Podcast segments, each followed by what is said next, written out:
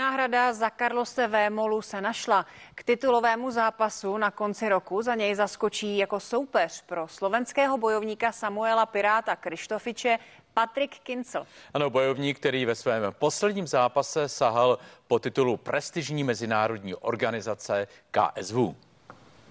Jen před pár dny přišla smutná zpráva pro všechny fanoušky Karlose Vémoly. Terminátor je stále mimo provoz a není schopný nastoupit k zápasu o titul ve střední váze.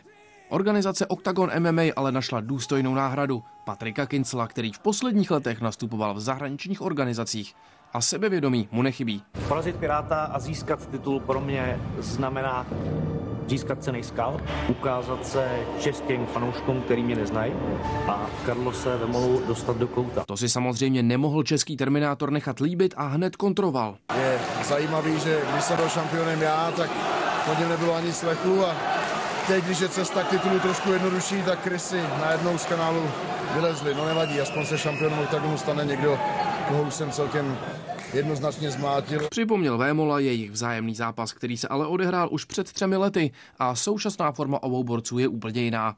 I proto by fanoušci odvetu jistě rádi uvítali. Otázkou ale je, zda se Terminátor do oktagonu ještě vůbec někdy vrátí. Věřme, že ano. Tomáš Vzorek a Martin Tomajde, CNN Prima News.